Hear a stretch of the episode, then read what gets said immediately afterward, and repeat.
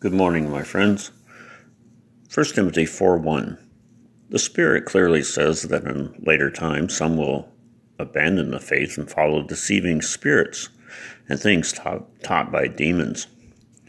This is one of those hard statements that when people read it think, how can this ever happen? And then they read a news article or watch television and they see it. Today, as never before, in such a wide area, do we see so many people who have stopped believing in the Bible. There are so many voices demanding that their religious views be accepted. There are radical groups, as evidence on the, on the left, who want to use screaming and yelling and fighting with each other. And don't forget the uh, let me get this on my cell phone bunch.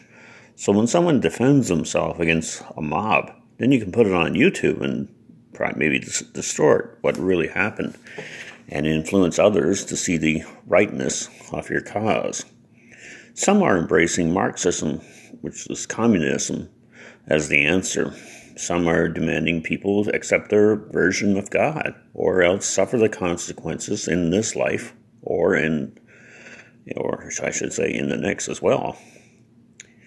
Opinion polls inside many Christian churches see a lot of people saying they don't believe the resurrection ever happened, that Jesus is not divine, the Bible is not their guidebook for morality, or even though Jesus said he would return someday, they don't believe that anymore.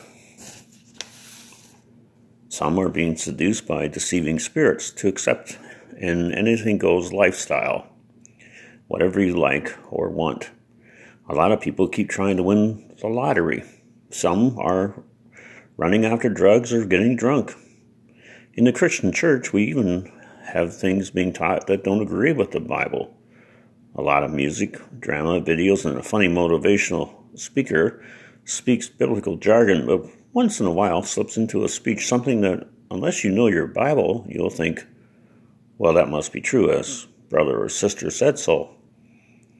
To many, the word doctrine, which is teaching, is being replaced by seeking after feelings and experiences. A person may go to church and say, I want to feel something. I want to fall down under God's power. I want an experience, a miracle, a sign from heaven. The Augustinian monk in the 15th century, Martin Luther, once said, Feelings come and feelings go, and feelings are deceiving. My trust is in the Word of God. Nothing else is worth believing. Feelings are okay in their proper time, but if you live a life based on how you feel, then you can be easily misled to do things very easily. Things you look back on later and say, now why did I do that for? The Bible, from Genesis to Revelation, gives clear direction on how to live a life that pleases God. If you get rid of the Bible, as your instruction manual for your life, then something somewhere will rush in to fill it. God's love for mankind is revealed in the Bible, and though many will try to add to it by claiming to speak for God because of a word from Him or a vision or a dream they had, and you should accept what they say without questioning it because, well, if you question what they're saying, then you're rejecting their God told me response. So, you know, that settles it. So don't disagree with me. Still, others want to deny what is said in the Bible, like Eve being tempted in the Garden of Eden in Genesis. Many will say, Did God really say that? And then you hear or maybe you read some of the wildest ideas that have no agreement with Scripture.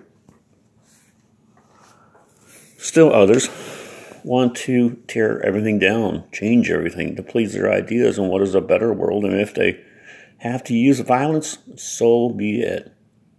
As a Christian for over 40 years, I've seen the rise of leaders and beliefs that promised a lot but deliver next to nothing.